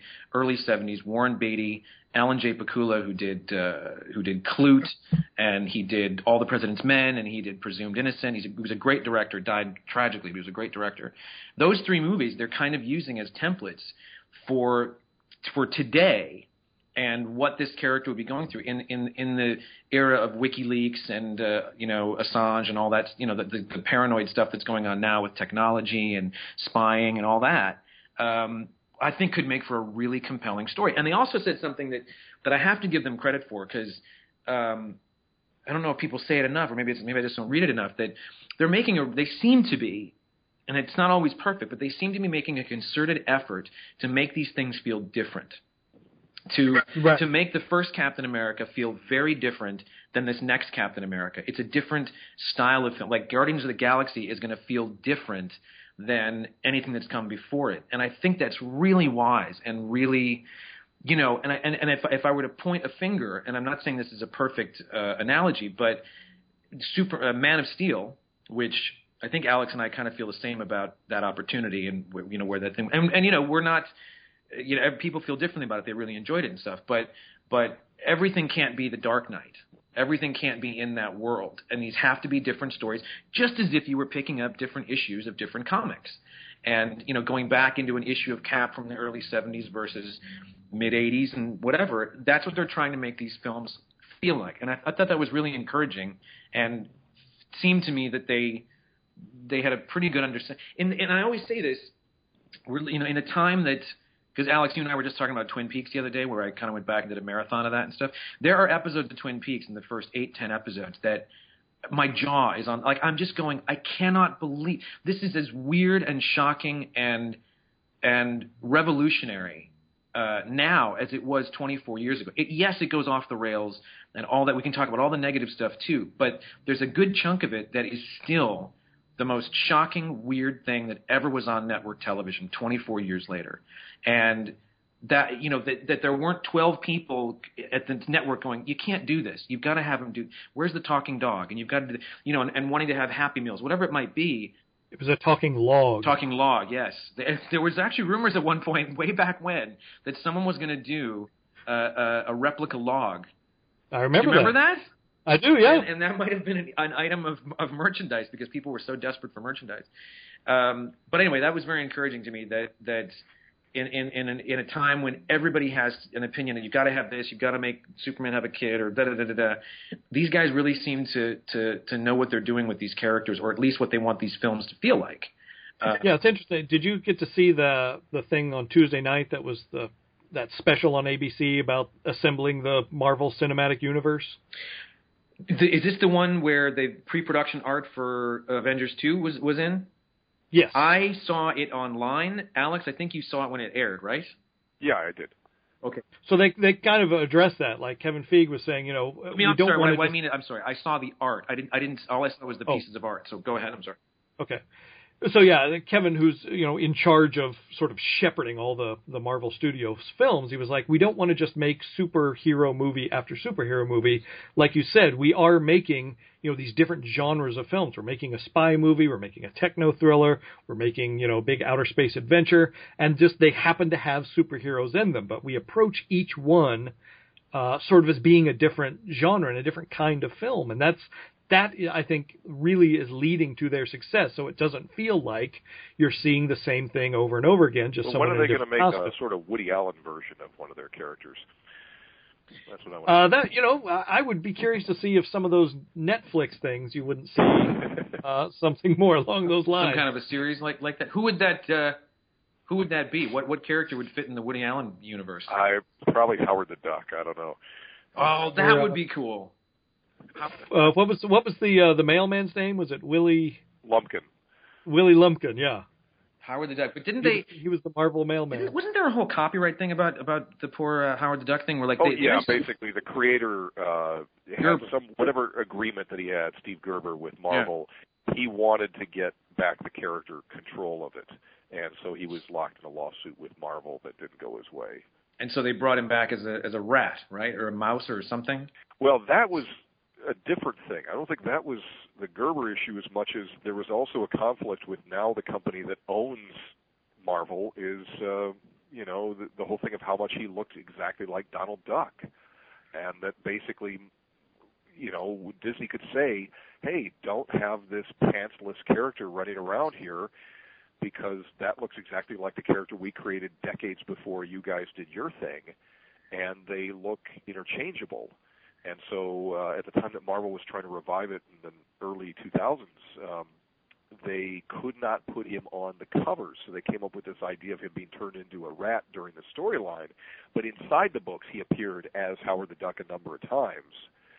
Uh, so it was Oh, okay. a Howard the Duck series. It's just that cosmetically they couldn't put that right on the cover. it's insane. So, yeah, in fact, isn't there know, a famous uh, story about Donald Duck? They couldn't show they couldn't show Donald Duck in Russia. I don't think for the longest time because he wasn't wearing pants. He he didn't he didn't make it over to well, it Russia. might turn somebody gay. You know, you got to be careful with That's that. right. That's exactly And right. look at the progress Russia's made now, all these years later. Oy vey. Out in the forefront.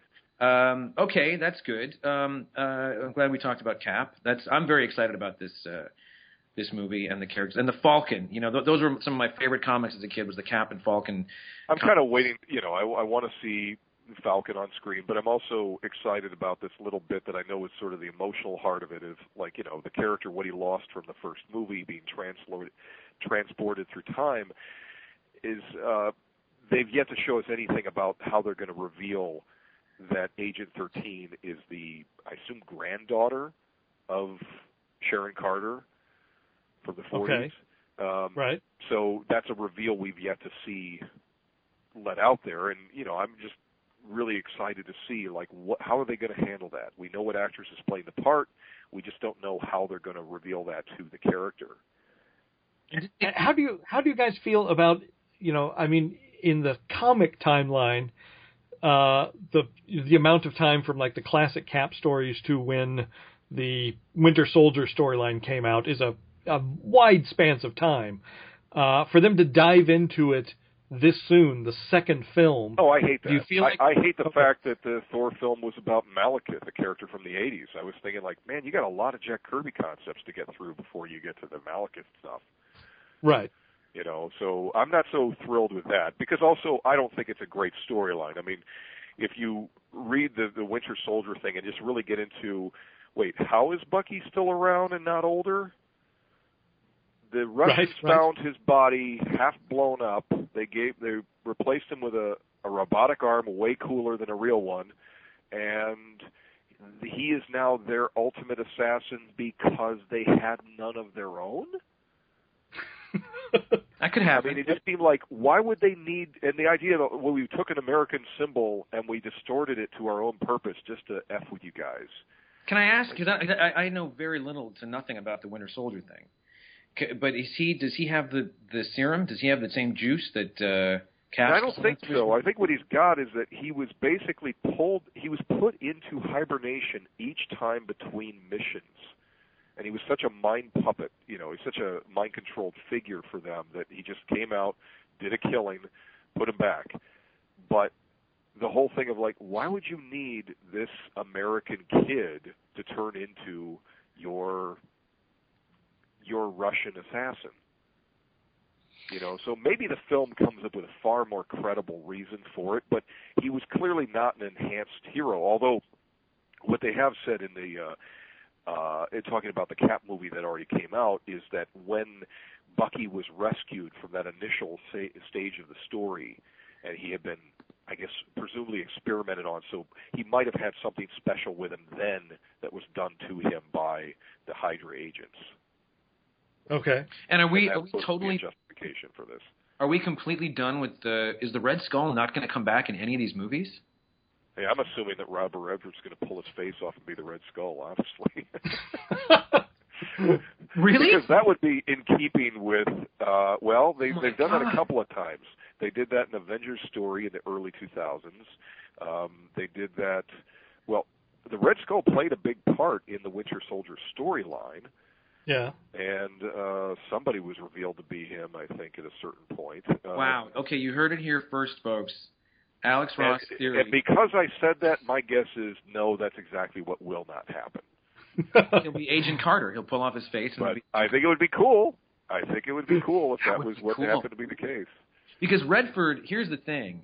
You know, if you he did a film once. Um, you know the whole story. I mean, I, Butch and Sundance is like one of my top five movies of all time, and you know, I think at the time there was a there was a there was a time there in pre-production where where, where Newman, that's Paul Newman, by the way, uh, where Newman was going to be was going to be Sundance, and and McQueen, I think Steve McQueen maybe was going to be Butch, I think, or something, and then he dropped out, and then you know, The director of Twelve Years a Slave?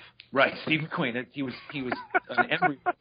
Oh, you kids today! He was going to be an embryo in a little holster.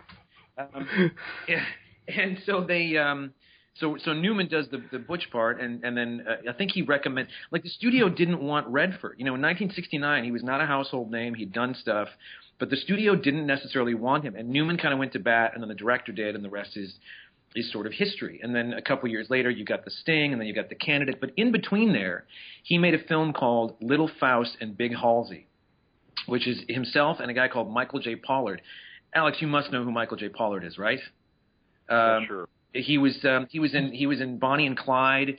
He was one of the firemen in Roxanne. He's a little little guy with a funny nose. oh he's Mxyzptlk he's the first and only Yes. actor i think to play Mxyzptlk yeah Yes, exactly. Uh, and he was in it, and and Redford's character is just a prick in this movie. You, as far as I know, you can't get this movie on DVD because Redford was so concerned about his image and what an awful character this was that he played. Uh, it was a very narcissistic, uh, you know, asshole of a character that you can't you can't get it on DVD. You can't just go out and get this thing. So in his entire career, I think he's only played maybe two shady characters, sort of, maybe three shady characters in his entire career. You know, so if if they go if they did something like that with him, I think that would be brilliant because he it kind of would be. It's almost too obvious, but it's also kind of like the last. well i think that people would feel that it's probably a cop out if it turns out that this guy who's ultimately in the story representing the the uh, aspect of American military power getting ahead of itself and getting out of control, that it would turn out to be one of our greatest Nazi villains. That would seem probably too hokey to most people, even though it would be cool. Um, But what if he's orchestrating things and he's he's you know pulling strings and making things go bad from the inside? Have you thought of that? I don't. I don't know. I have. Someone on trial here? So that means he's a good guy or a bad guy. He's a bad guy. Is there something you can share with the rest of us, amazing Larry? So, so I'm look. I mean, I'm I'm there opening day, you know, whatever, because I love the whole, you know, conspiracy thing and that that atmosphere. You like seeing a movie with a, a, a crowded theater? Uh, I don't, but I, I would probably try to pick a time that it's not going to be that crowded. But no, I, I, I used swear, to. if I you just to, wait one week these days, you wait one week Yeah. to go out and see a film, you'll get an empty theater. It's awesome, especially if you have the option of going during the daytime, which you know, obviously I make my own hours, so I might do that. Um, you know, we love it because we've gone to films. We just wait one week. You don't have to have a crowd. But that works for you because you're so unplugged. Like for the rest of us, you know, you you you Well, after right. the first But show, you have that- to stay off the internet for a week. Yeah, well, um, that's good for you. Well, you know, you know what? You know what? You're right. And also, I'm going to give myself a pat on the back. There is, there is a. Am I wrong? Is a five or ten minute? The first ten minutes of Captain America two, is is up on the internet, right, uh, Daniel? Isn't isn't it up and available to watch? Oh, I don't know. I think I I think it that. hit. It was on Ain't It Cool News. I think yesterday. It's like the first ten minutes of the movie, and I was very tempted to to want to see it, and I thought, you know, I'm just gonna I'm just gonna wait. But you know, like Thor two, I never I didn't see until it was on the digital thing on which is the first time I've ever done this. Instead of buying the DVD like two three weeks before, it's available on like what is it video video on demand Vodo or Voodoo or Hoodoo or Yes. something. VOD. VOD, and it had all the all the extras as well, just like the DVD. Um, so that was like the only Marvel movie that I hadn't seen in the in the theater. Uh, but yeah, I prefer going when it, there's not you know eight million people. I used to love going with loads of people, but uh, not anymore. That's- Well, the people don't know how to behave in a theater anymore. I mean, people are so plugged very in that they can't wait the two hours to see a movie to not have checked voicemail. yeah, Or, you know, look at the phone, pull out that blue blinding light in the midst of the theater. And, you know, people have no sense. So you got to distance yourself from other human beings, is what I'm saying. Did you ever see? Right. Did you see the Louis C.K. I forget which one he did, which which stand up thing when he just was going over the rules before he started. And he's like, "Oh, and you know, don't don't pull out your cell phones. Don't don't be taking pictures, and you know, just just put your phone away and enjoy the show, and just nobody needs to know what you're doing." And then he's like, "And if you have any suggestions, he's like, you want to hear you know requests or like certain bits, uh, here's what you can do. You can uh, exit the the theater, go out to the lobby, and then go out the exit and go home and kill yourself." because that's not that's not what the show. Because it's a one man thing. It's not a res- you know rhetorical. It's just me doing my thing. It's not a back and forth. So yeah, I just I thought that was brilliant. Just just go home and kill Not yourself. interactive, yeah. yeah, it's not interactive. Exactly. So, Jason, speaking of opening day, uh, do you have your tickets this weekend for Muppets Most Wanted already? Yeah, I tickets. I've got my costume ready. good, good. What are you talking? We might actually go to that one on Friday, believe it or not. I'm I think I'm taking my daughter to that too. I think it looks Friday. It's just it's the kind of thing that it's going to be spring break next week, and if you go this Friday in the afternoon, you could possibly beat the rush before every kid's out of school, and you know. Yep. I have to say, I'm gonna. I have to say that that the, what I've seen of this so far, I'm more interested than I was. I didn't like. I didn't. I didn't, I didn't dislike uh, the first. I didn't hate it or anything. That first one that, that came out a couple of years ago. I thought it was fine. I just didn't really feel muppety. This one feels a bit more muppety and weird to me. The best. So, did you not feel Muppety, or the movie the didn't feel feel Muppety? enough.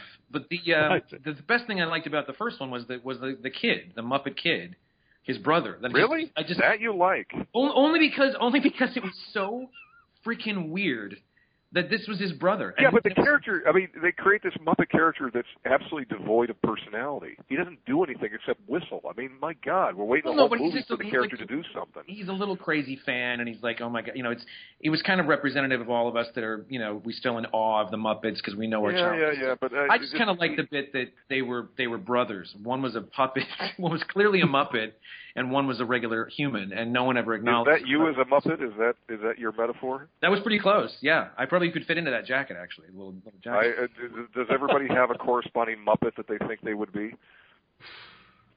Oh boy, that's uh, I would like to think myself Pepe the King Prawn. Really? Yeah. Okay. Okay, that's interesting. I would I would you know I hate to say this is a popular choice, but I would have to go with Kermit. Yeah. Just kind of kind of kind of beleaguered and just kind of trying to rein in the madness that happens around him, sort of. So you Uh, hate your wife? Is that what I you're do saying? not hate my just you know the whole It's a good thing we're not recording this episode. whole- I mean, that's ultimately all I get from Kermit is just sort of like, God, I hate her. No, he's the, hate he's the guy that's he's trying to keep it all together, and he's like trying to, you know, keep the the, the everybody around him is kind of crazy, and there's Matt, whether it's her or Gon or Fozzie or Gonzo or any of them, he's trying to he's trying to encourage them their eccentricities, but rein in the madness, and that's what I do. Uh, Is every, a cry for help? every day is is rein in the madness. So, I, well, who would you pick to? What are you going to? What, who? Sn- Sn- Snuggles? You know, it's the goofy thing of of you know, it's like talking about liking music that's very haunting and and you know, sort of vaguely uh fascistic. But um I um I've known since I was a kid. I've always loved the character, and now I realize I am that character. Is Sam the Eagle? oh, Oh my God!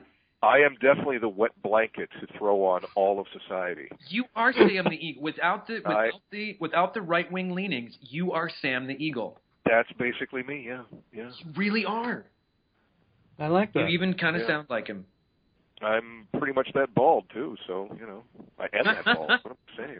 I, I would like to see that painting from you next. Just sort of your face imposed. on That the would be a great. That would be a great representation. If you want to see a picture of Alex Ross, just look at Sam the Eagle. That's Sam the. Eagle. Well, much as we could do this all day, and or or and or make it a weekly event, um, we probably should head towards the exits very soon, which are Oh my gosh, we've still got so much to talk which about. are which are brightly lit in each corner of the theater. Uh, please What the heck do we have to talk about? be careful. in- Oh, I mean, for goodness sake, they they announced officially that Star Wars will take place 30 years after Return of the Jedi this Uh, week. I, I don't know why that. I don't know understand why that's a big revelation. Because Why is if that a revelation? If the, It would Just have you to be. didn't know for if sure. the four characters they're talking about bringing back are actually coming back, there's no way to not make it seem like it's 30 years after the originals. Wait, Two words? Tron Legacy. When you say four, who's fourth? Aha! So you're just as guilty as the internet and everybody else. Every time there's an article about Episode Seven, all anybody talks about is Han, Luke, and Leia. Han, Luke, and Leia. Harrison, Mark, and Carrie. Harrison, Mark, and Carrie. Is no one going to pick up the phone and call Lando? Yeah, Is he- is he what I'm that- there that big of a grudge? He looked better than the other three. I would want to see more of him. I mean, Did did you see Lando's appearance on TV this past week? No, but I don't care if he can dance. Come on, what do I care about Lando being able? to No, no, no, no. Did you guys honestly not see that? I saw I saw a bit of it, and I, I saw I a clip literally of it. watched- I did see a clip. It's, I watched 30 seconds and I had to turn it off. But you know, the, the the word is, and I don't know how gospel this is, but you know, Lawrence Kasdan was very very adamant, you know, co- co-writing that third one, the Jedi, that somebody has to die. There has to be some sacrifice or some weight to this. We can't just make it all fun. There has to be a closing of this chapter, and somebody has to go. And Lucas never wanted to do it. And as you know, Harrison Ford said it a million times. He should die. Let's just let him die in this thing. No, no, no. And at one point, from what I understand, it was going to be Lando, because when he when when Harrison Ford looks at the Falcon and says, "I get this feeling I'm never going to see it again." Lando, I don't think was supposed to. He and uh, what's his name, Nien Nunb, the co-pilot, weren't supposed to make it out of the explosion, out of the second Death Star, and that would have added huge amounts of. Because I was, in, you know, in the theater, even Jedi, kind of giving him the finger while I was watching that movie every time he was on screen because I didn't forgive him for what he did to to Han and the rest of them. Yeah, I know, I know he had no choice, but please, everyone's got a choice. Um, They arrived shortly before they did. Exactly.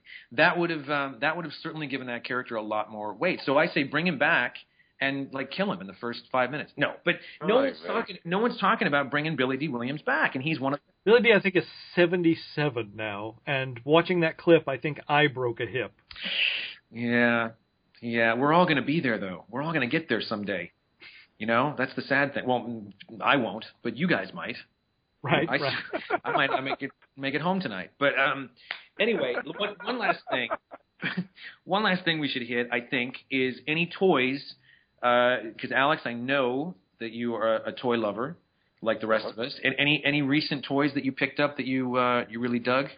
I just got yesterday uh, from my comic store. They've had it for a little while now. Is um, the Hot or Hot Wheels uh, Batmobile that comes with embedded figures painted of Adam West and Burt Ward, where you can open up all the doors, the hoods, you can see the engine, the computer in the trunk, and all that. So it's a very finely articulated piece, and you know answers yet another question about you know what else they could do with the license of you know releasing all these various versions and sizes of the Batmobile. I think I have just about every one of them at this point. Very cool. Uh, Daniel, anything you picked up recently? Uh, let me see. What was the most recent thing I picked up? I got a couple of older Marvel Universe figures in the mail the other day. Uh, you know the the the the line you talked about that you dug the the Total Heroes that Mattel was doing. Uh-huh. Uh, there's the next two are out now, Sinestro and Hal Jordan Green Lantern. And then uh, just this past week, they sold the first Ultra figure, which is the Green Lantern Corps, where you can make John Stewart, uh, Tomar-Re, and the Green Man. So I ordered two of those. Nice. Uh, Yeah. And then, uh, sort of inexplicably, that I did get this, but Hot Toys announced this past week that they're going to do the the Robert Downey Jr. hanging out in the small town uh, Tony Stark figure. Oh, that's Hey. pretty cool. I, I never thought they would they would go quite that deep Jeez, they into really Iron Man three. They are overmining that one movie, man. I really like. with I really with there being 400 armors, you know, I, I didn't expect you would get you know small town uh, Winter Hill or he's whatever. mechanic. But keep in Tony mind, they've already released two of the versions of Tony Stark himself from that one movie, and as far as I know, they've still yet to deliver the Iron Patriot or the regular Iron Man suit from the movie that are supposed to be made out of die-cast metal, right? That's correct. Yeah, those are not quite out So we're going to keep getting Tony Stark figure after Tony Stark figure. It's enough already. yet. Yeah. Have either of you? It comes, it comes with both like cowboy hat and camouflage trucker hat. Yeah, I just So- don't. I mean, the ultimate request I think I've heard from multiple people is since they've opened up the licensing to include things like you know the films from the '90s and going back further to Chris Reeve, is get us a Lynda Carter Wonder Woman. Yeah. You know, that's the ultimate. You know, I mean, since they're going to be doing Adam West and Burt Ward, that's great. I want to see more of those characters, but she would be the ultimate conquered uh, sculpt at this point because we've never seen that done as well as I know they could do it.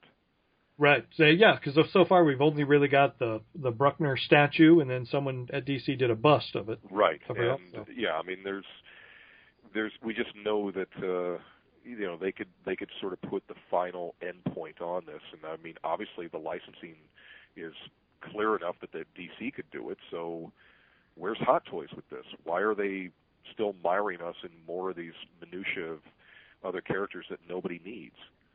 Yeah. Have we uh, have we all seen the the Iron Man three? Oh, sorry, the Thor two DVD extra uh, with Ben Kingsley? I just got it this week. So you haven't you haven't, Yeah. you haven't seen it yet? Oh, I have watched it. Yeah. You have watched it, Alex. I mean, Daniel, did you see it?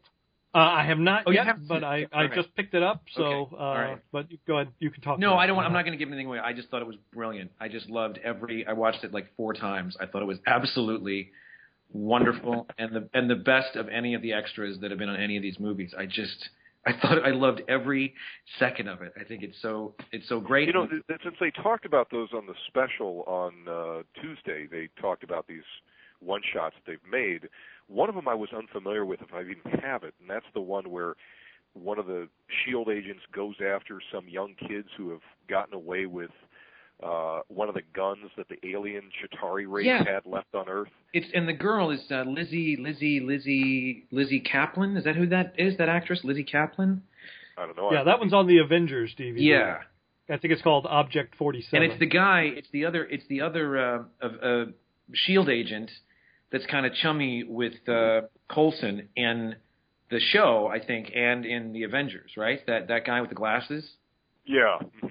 I think he's in it. Yeah, that's that's interesting. Uh, I picked up. Uh, I I don't know why I got so nostalgic for Godzilla. I saw that new trailer, and I can't wait for this thing. Um, there's some Godzilla toys that are hitting for the new movie. Yep. There's one I saw one that you you know you bend him over, he bends forward and a giant uh, blue pole comes shooting out of his mouth. It lights up and and that amazing Godzilla sound comes out of him. That's one of the ones from Bandai. There's there's three companies kind of making them for mass market right now. Yeah, Bandai and who else? Uh, Jakks Pacific has done kind of the big jumbo one that's Yep. 24 inches Yep. tall, 40 inches long, that, yeah.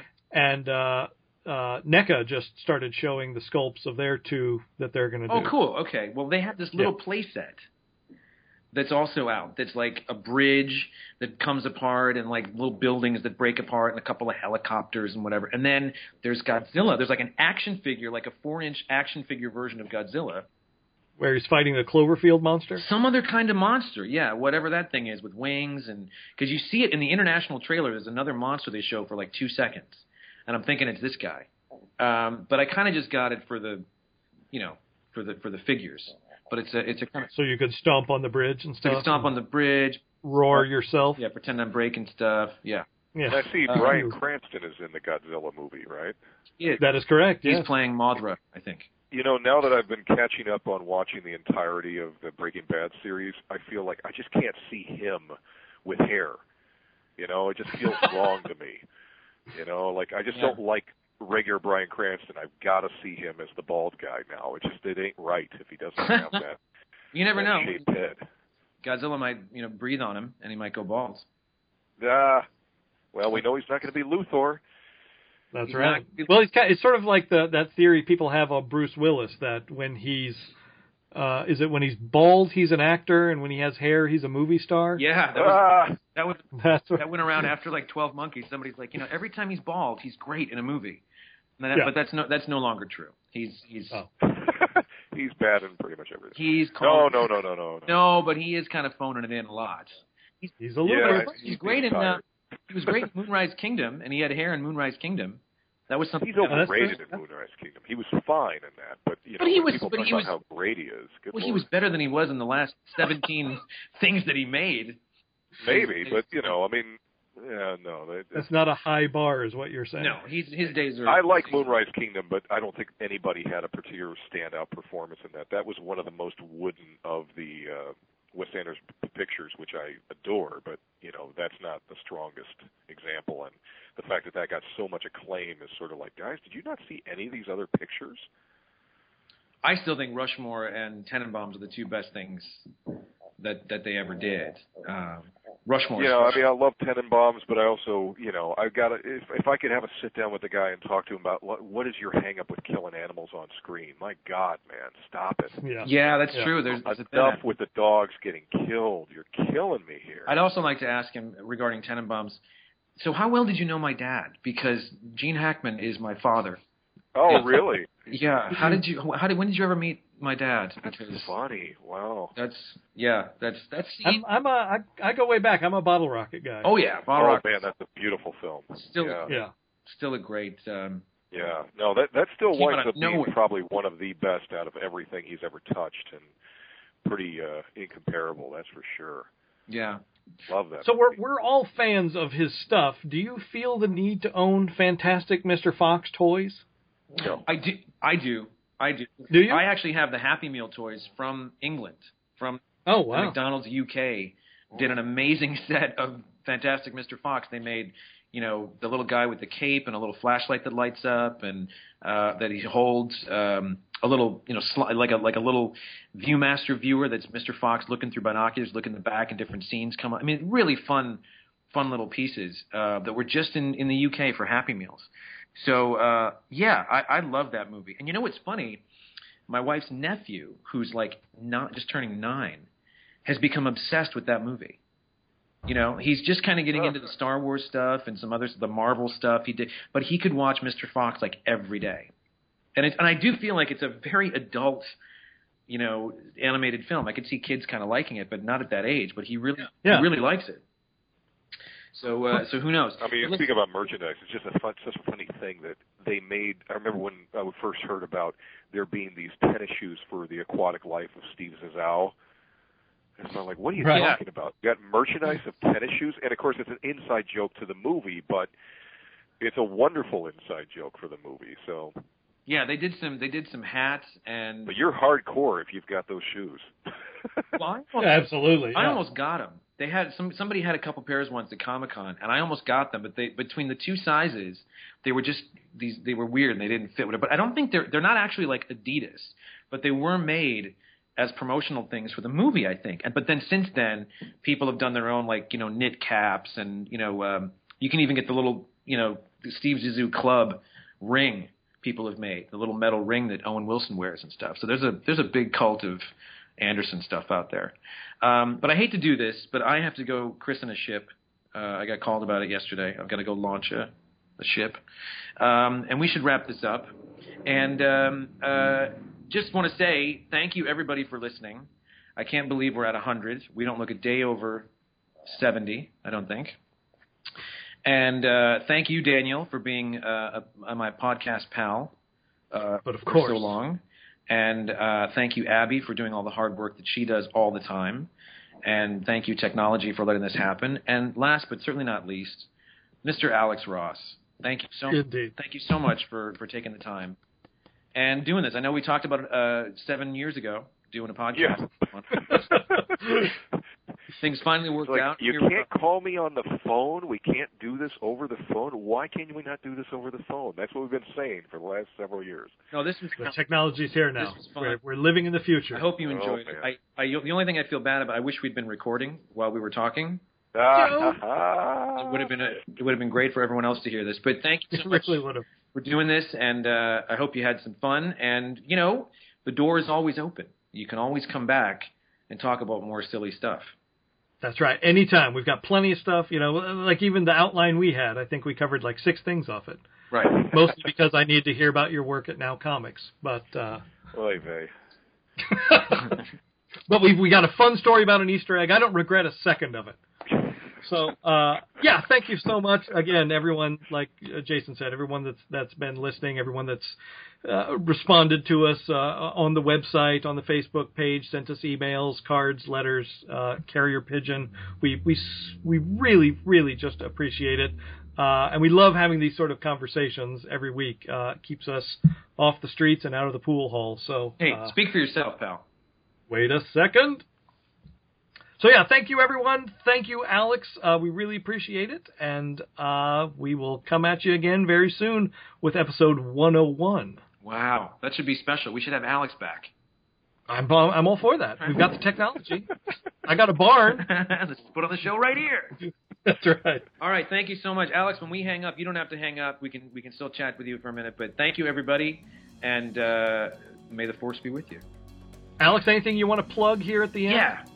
For people to check out? Uh, Got a new yes, album that I regularly still produce work, and some of it involves characters you care about. I, I don't think it, any of us could have said it better. That's right. Ringing endorsement. All right. Thanks everyone. Thanks, everybody. Talk at the- Shiny. Let's be bad guys.